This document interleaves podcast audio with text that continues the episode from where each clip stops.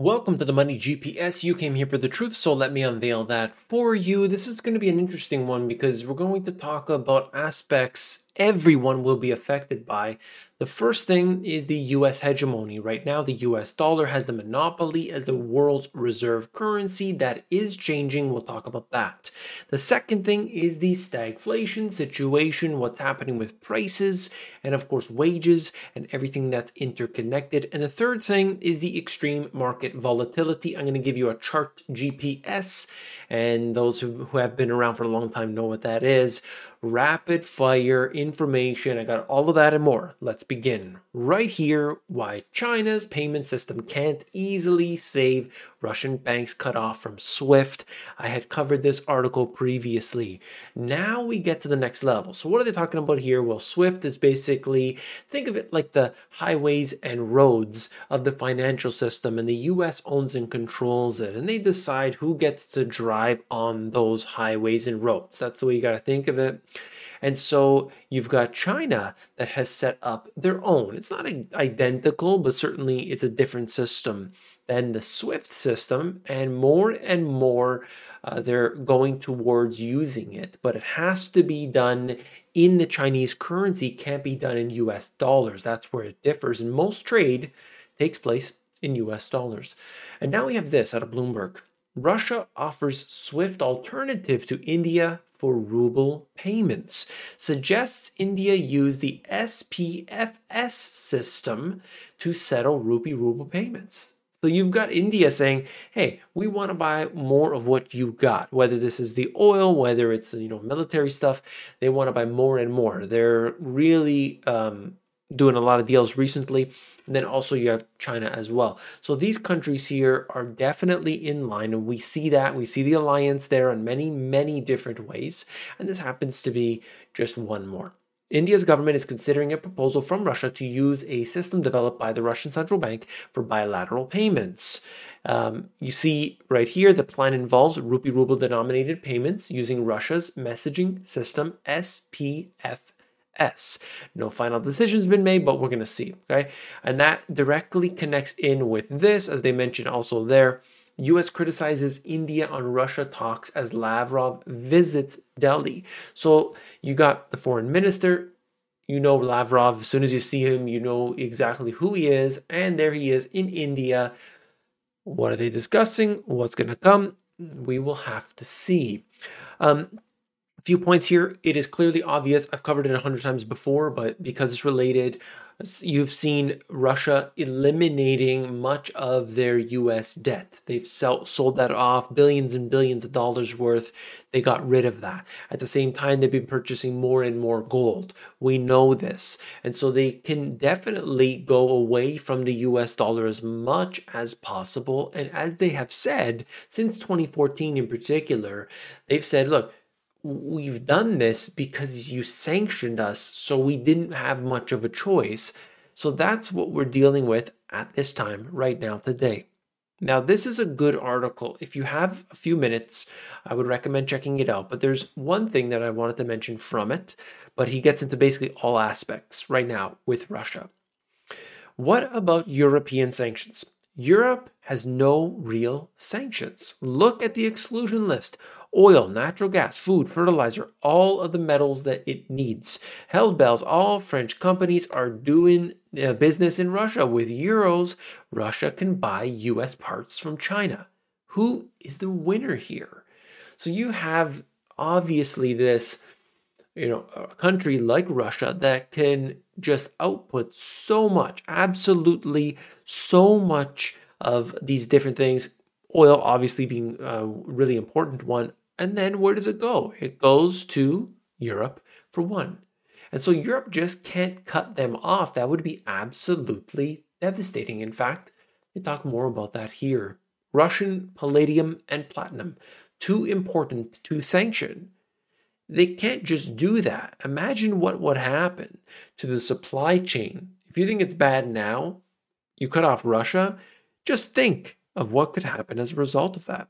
Now, they do talk like eh, like a lot of depth in this article here, which um, again, if you have the time, check it out. But essentially, let me just simplify it. You cut off Russia, you got a big problem for platinum and palladium, and then all of the materials that make this up. Just imagine electric cars, just imagine all these, you know, electronic devices.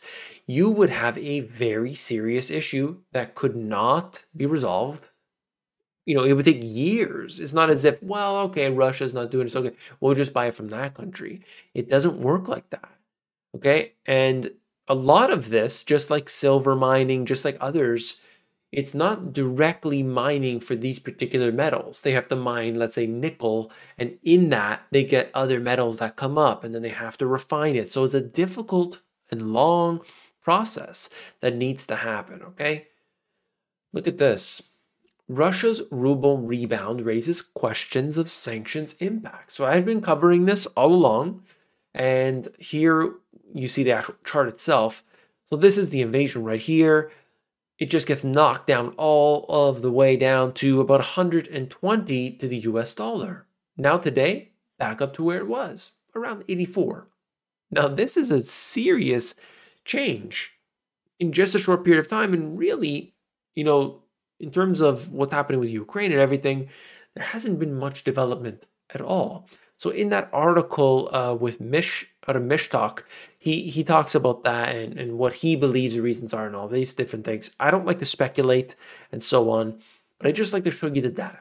And right now we have oil at, at this time of the recording, it's about $99 a barrel actually. So it broke below $100 a barrel. Very significant. There are some other significant develop, uh, developments that I need to cover right here. And here you can see uh, what's happening with Germany, okay? BASF is one of the largest buyers and consumers of energy in Germany. Can we justify continuing to finance Putin's war with our oil and gas imports from Russia? And essentially, what they're talking about here is does it make sense to start cutting them off? Well, look here. Quote, do we want to destroy our entire economy with our eyes wide open? This is a translator article, by the way. I just found it interesting because when you look at this, they know very clearly a lot of that gas, a lot of what Russia has to offer is going more so than many other places, to Germany. If you want to see the economy getting absolutely destroyed, cut them off. Look, this is what you do when you rely on a country for one thing. Look at what happened with the tariff war with China and the US. It has immediate impact. Immediate impact. So, this is the problem. You need to find multiple sources. You can't rely on one country, whether that's Russia, whether that's China. This is so important. And of course, you got to rely on yourself too. This whole offshoring business has its downfall. Do you see that? This is something that I think should be understood by everybody today. And that there is an impending recession we know that. And this, you know, the yield curve, doesn't mean anything? The yield curve inversion? Yes, this has officially happened now, the two and the 10 year. Okay, so it signals a recession. Absolutely. Historically, this has been extremely accurate. In fact, probably the most accurate indicator that there is. But does it really mean anything? No, it doesn't.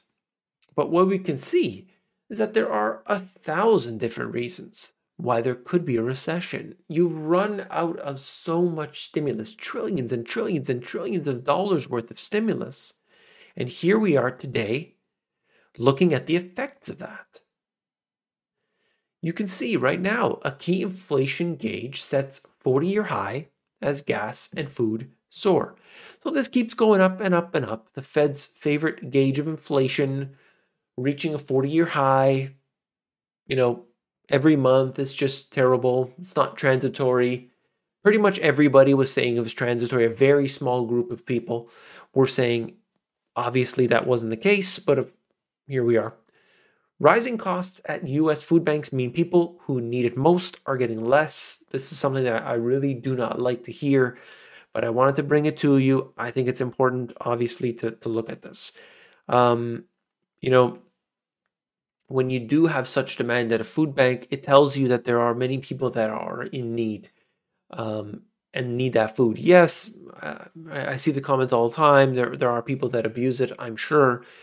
but um, you know that people are struggling today. I believe the median salary, despite all the trillions of dollars that they've pumped in, everything, the median salary right now in the United States is something like thirty-three or thirty-four thousand dollars.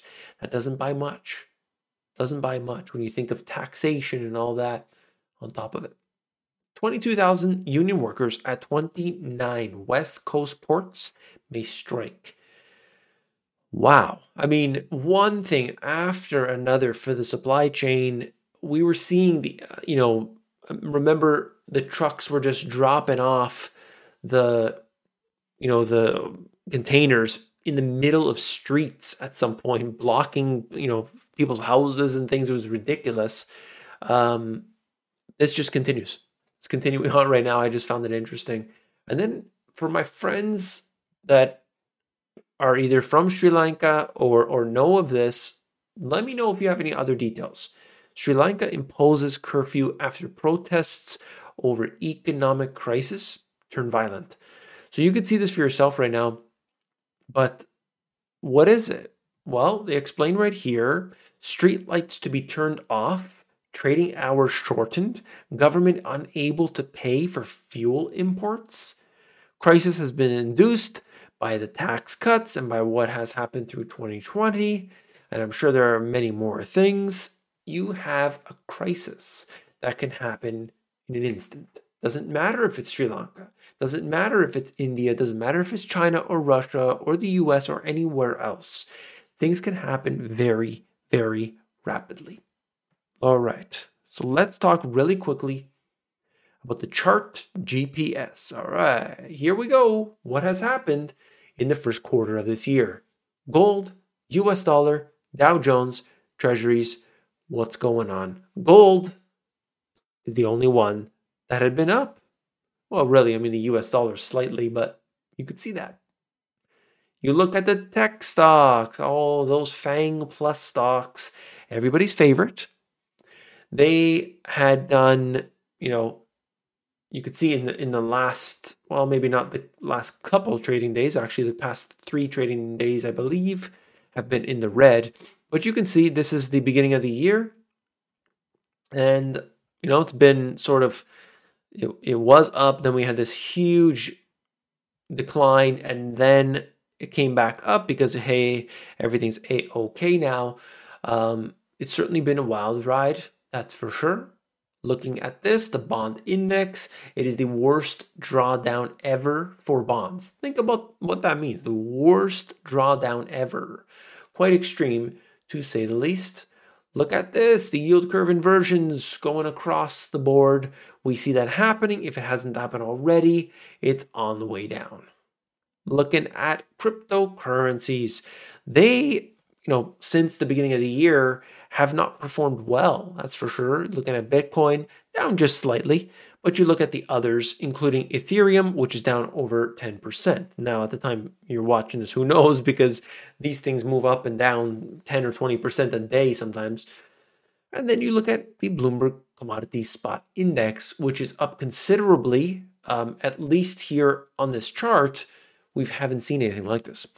It's been so extreme, to say the least.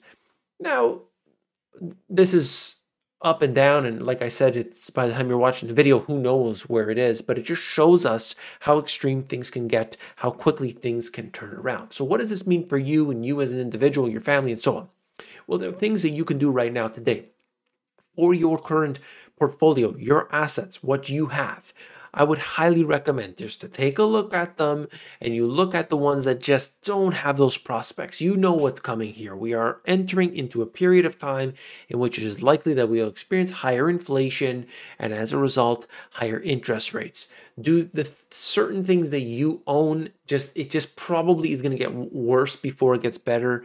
Maybe it's time to trim those.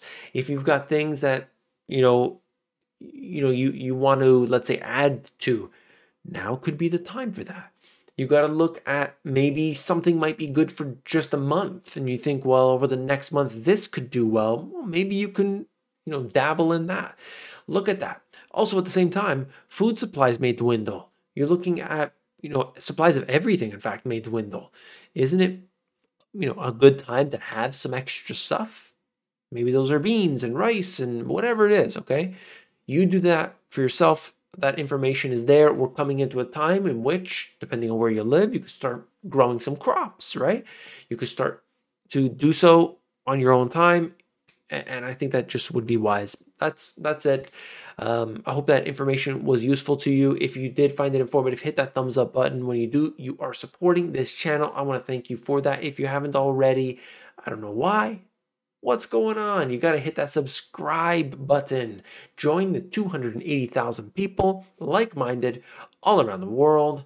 And I'll see you on the next one. Take care.